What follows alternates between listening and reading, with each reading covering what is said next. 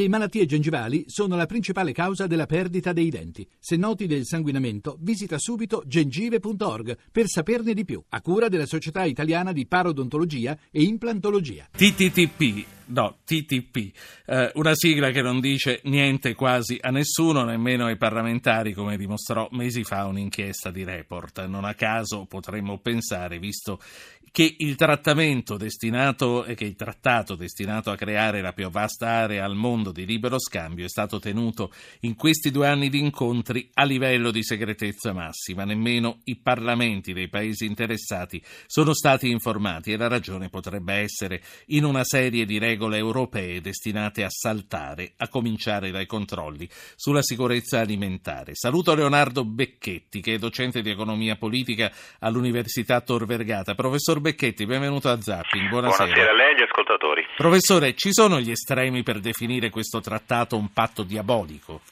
Ma intanto il processo, come ha accennato lei, è imbarazzante, cioè eh, diciamo, eh, fare qualcosa eh, esauterando completamente il ruolo della politica e poi dei cittadini credo che sia stato molto grave. Quindi innanzitutto questo processo ci mette molti sospetti.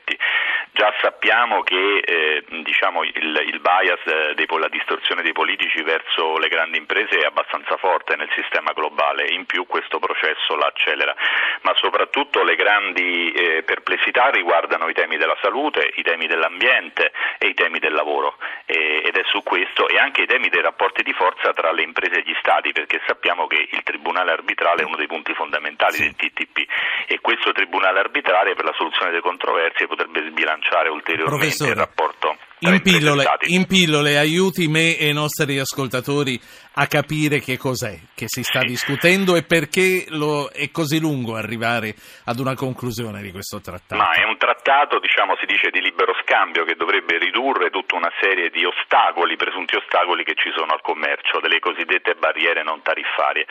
In realtà questi ostacoli sono delle tutele eh, della salute, delle tutele del lavoro e eh, il livello di tutele tra Stati Uniti ed Europa è diverso. Eh, la riduzione di queste tutele vuol dire andare sul livello più basso, quindi a mio avviso eh, eh, assecondare la corsa a ribasso sui diritti del lavoro, dell'ambiente e della salute alcune volte rischia di esserci in questo sistema economico globale. Noi invece vogliamo mettere in moto una corsa a rialzo, però le faccio alcuni esempi. La questione del tribunale.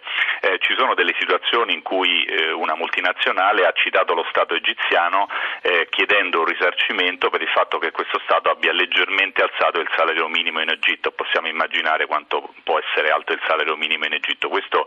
Danneggerebbe i profitti della multinazionale e quindi sono stati chiesti risarcimenti miliardari. La stessa cosa è successa in Uruguay con la Philip Morris per il fumo. L'Uruguay e la Philip Morris ha citato l'Uruguay per la pubblicità antifumo che ovviamente è a favore della salute dei cittadini. Ora si presume che gli Stati, per quanto abbiano problemi di corruzione eccetera, però siano orientati all'interesse diciamo, dei cittadini.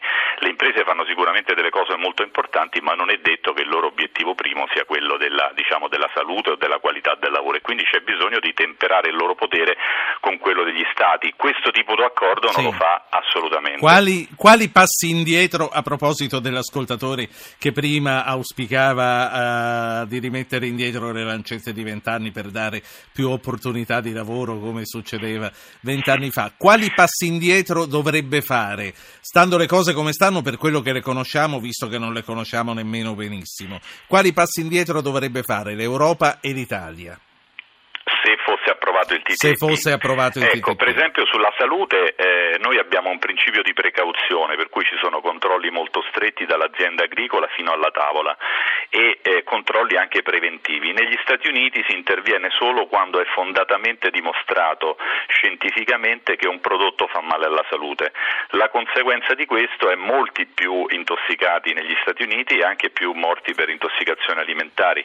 Eh, chiaramente noi non vorremmo eh, scendere a questo livello, quindi questo è un punto su cui si discute. Quindi dovremmo rinunciare per esempio alle nostre restrizioni sugli OGM. Esatto, gli Stati Uniti considerano barriere non tariffarie le restrizioni sulle OGM, l'etichettatura degli OGM, il fatto che noi mettiamo al bando la carne suina trattata con gli ormoni della crescita e la carne bovina trattata con gli ormoni della crescita e il fatto che noi mettiamo al bando il, il lavare la carne avicola per esempio con lavaggi chimici per la riduzione dei patogeni. Questi sono solo alcuni esempi. Cioè noi abbiamo delle regole un pochino più attente alla tutela della salute del cittadino. Eh, gli Stati Uniti invece ci fanno molto più leggeri da questo sì. punto di vista, con effetti che si misurano anche dal punto di vista sanitario della salute. Faccio parlare un ascoltatore ricordando che il numero è il 335 699 2949. Massimo Sassari, buonasera. Sì, buonasera, grazie per avermi chiamato. Intanto vorrei ringraziare il professor Becchetti per, le, per quello che ha detto perché è chiarissimo. Ma vorrei aggiungere una cosa, che quello che lascia sconcertati è che queste trattative sono andate avanti sempre per due anni e nello stesso tempo il nostro governo ha continuato a riempirci la bocca di Made in Italy con l'Expo. E beh, questi aspetti insomma, penso devono avere la giusta considerazione. Grazie, buonasera. Grazie a lei. Eh, che cosa ne dice, professore? Era Ma... il caso di stare un po' più moderati sull'Expo e sul Made in Italy? Eh, no, diciamo che giustamente noi stiamo puntando sulla qualità, eh, stiamo puntando sulla tutela del Made in Italy, stiamo puntando sul valorizzare tutti quei vantaggi competitivi che non dipendono dal basso costo del lavoro, anche perché saremmo spacciati a competere su quello. Noi siamo ricchissimi di, di, di salute di territorio, di, di cultura e, e, di valori anche gastronomici e quindi è chiaro che eh, invece un trattato di questo tipo pone l'asticella in basso e rischia di eh, creare un'invasione di prodotti a basso costo ma anche a bassa qualità non facilmente percepibile dai cittadini e non è un caso che Slow Food per esempio e, e la Coldiretti eh, sono, sono, contrarie sì. diciamo, a questo, a questo trattato. Non è un caso che persino un economista, un premio Nobel come Paul Krugman che non è certo un estremista, è assolutamente contrario al TTIP. Sì, ehm, se oggi se ne parla, a parte alcuni step fondamentali previsti per questi giorni, anche perché Greenpeace ieri ha diffuso eh, dei documenti, dei leaks, come si dice, che riguardano queste trattative segretissime, insomma sarebbero riusciti di forzare e di avere dei documenti, documenti dopo i quali il presidente francese Hollande ha minacciato di abbandonare la trattativa. Secondo lei è un messaggio più per i francesi e per gli agricoltori francesi, per i cittadini francesi o più per gli Stati Uniti? Ma è un po' grave perché sembra quasi che i politici si siano accorti di quello che sta succedendo perché Greenpeace ha reso pubblici i documenti, quindi questo devo dire che è piuttosto, piuttosto grave. E, è chiaro che stiamo osservando che chi ha fretta, molta fretta di concludere l'accordo sono gli Stati Uniti ed è chiaro il perché. Gli studi di impatto dell'accordo ci dicono che questo accordo anche solo dal punto di vista economico favorirebbe molto di più l'agricoltura americana, proprio perché è un'agricoltura che punta sul basso costo del lavoro, sulla bassa qualità dei prodotti prodotti piuttosto che l'agricoltura europea, quindi non è un caso che siano loro ad accelerare e l'Europa a frenare. Due sistemi a confronto, non sarà che anche per questo che la ripresa in America è stata più veloce? Assolutamente no, pensavo proprio a questo. La ripresa in America è stata più veloce, io la lodo sempre da questo punto di vista perché dopo il 2007 l'America ha avuto la tempestività di fare quello che bisognava fare, immediatamente il quantitative easing e immediatamente una politica fiscale espansiva per la quale il rapporto deficit-PIL in America ha sfiorato addirittura il 10%, per poi ovviamente rientrare in basso. Cioè la, la, Banca Centrale, Bernanke, che è un economista che aveva studiato la crisi del 29, si era formato su quello, sapeva benissimo che quando c'è crisi finanziaria, distruzione di moneta, la risposta è creare molta moneta per sostituire quella distrutta e rilanciare la domanda anche con un intervento misto pubblico-privato. Noi non abbiamo fatto nulla di tutto questo, siamo rimasti paralizzati per sette anni prima di iniziare il quantitative easing e eh, non parliamo oh, della politica fiscale, no? del piano Juncker e diciamo, di tutto quello che di piccolo che questa politica ha partorito. Quindi la risposta è assolutamente diversa. Gli Stati Uniti hanno imbroccato tutto, ma non c'entra niente il trattato commerciale di libero scambio. Quali sono, eh, se questo trattato va in porto così, i pro e, incont- e i contro per l'Italia, soprattutto se gli Stati Uniti, come minacciano, dovessero ostacolare le importazioni riguardanti il mercato dell'auto? Ma ripeto, io penso che quando noi valutiamo un accordo dobbiamo fare un'analisi costi-benefici che vada oltre il, il PIL. No? È chiaro che il PIL è importante, serve per pagare il debito, lo diceva prima eh, il professor Quadrio Curzio, serve per l'occupazione, però quando guardiamo un, un, l'effetto di un provvedimento dobbiamo vedere anche alla salute, dobbiamo vedere anche al lavoro, eh, dobbiamo vedere, quindi io direi che una valutazione di impatto sulla base del BES, penso all'indice di benessere equo e sostenibile creato dall'ex ministro Giovannini assieme ad altri economisti, a me, all'Istat, credo che tutto deve essere valutato da questo punto di vista. Non so se lei ha visto che ultimamente abbiamo scoperto che in Italia l'aspettativa di vita si è ridotta di qualche mese. Ecco. Lei a cosa lo attribuisce?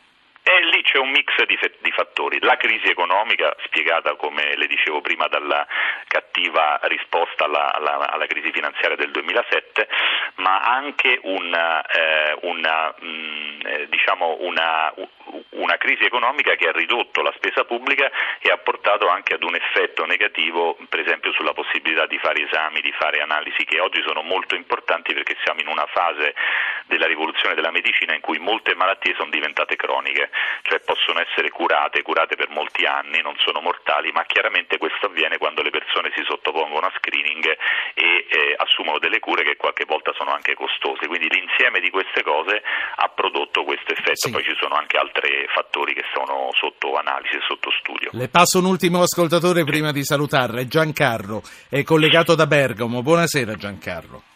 Buonasera. Prego. Eh, io vorrei dire una cosa, da tutti questi trattati qua, praticamente il nostro sud dell'Italia va a carte 48 per il fatto che praticamente in Italia arrivano prodotti di tutti i cereali, non cereali, frutta e verdura, di tutte le qualità.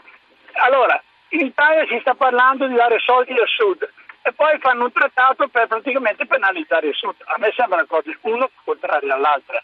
Grazie signor Giancarlo. Professor Becchetti, che dice? Divari nord-sud sono aumentati moltissimo purtroppo in questi anni, non dobbiamo parlare, non esiste un'Italia, esistono tante Italie e il dato medio nasconde delle differenze enormi, per esempio la disoccupazione è 4% a Bolzano e 20% nelle tre regioni del sud dove è più bassa quindi è chiaro che il sud ha bisogno di alcune ricette specifiche che sono quelle anche qui di puntare a, a ciò su cui è ricco, quindi puntare intanto alla qualità, all'innovazione, alla tecnologia, in Puglia ci sono molti esempi interessanti, però puntare anche poi al turismo, alla cultura e ovviamente saper valorizzare e sfruttare gli, eh, gli investimenti messi a, i fondi messi a disposizione dall'Unione Europea. Da questo punto di vista penso che il governo sta facendo un lavoro molto molto importante da questo punto di vista. Se andiamo a vedere le infrastrutture del sud più moderne, penso all'aeroporto di Napoli o altre, sono tutte infrastrutture dove troviamo la targa dell'Unione Europea. Quindi da questo punto di vista l'Europa può aiutarci, ma dobbiamo saper sfruttare i fondi che ci mette a disposizione. C'è un'ultima cosa che le voglio chiedere, tornando dove abbiamo cominciato, cioè al TTP, l'azione di Greenpeace, questa che lei ha detto ci voleva Greenpeace per smuovere le acque, questa azione sarà in grado di fermare queste trattative che procedono da tanto tempo? Ma io spero di sì, intanto sono state ritardate moltissimo la conclusione dell'accordo, doveva finire nel 2004, eh, Greenpeace ha anche fatto una cosa molto divertente, ha creato una casa di vetro davanti al Parlamento tedesco dove invita i cittadini a sedersi e a leggere appunto i documenti che ha reso pubblici. Eh, io credo che Obama ha molta fretta di chiudere perché vorrebbe chiudere prima della fine del suo mandato, probabilmente se salta questa scadenza tutto ritorna in discussione, già è successo in passato, c'era stato un trattato simile sugli investimenti che doveva essere chiuso tra Unione Europea e Stati Uniti, che non è stato chiuso e sicuramente non, non ne sentiamo la mancanza. Leonardo Becchetti, professore di economia politica all'Università Tor Vergata di Roma. Grazie professore, Grazie buona lei, serata. Buonasera.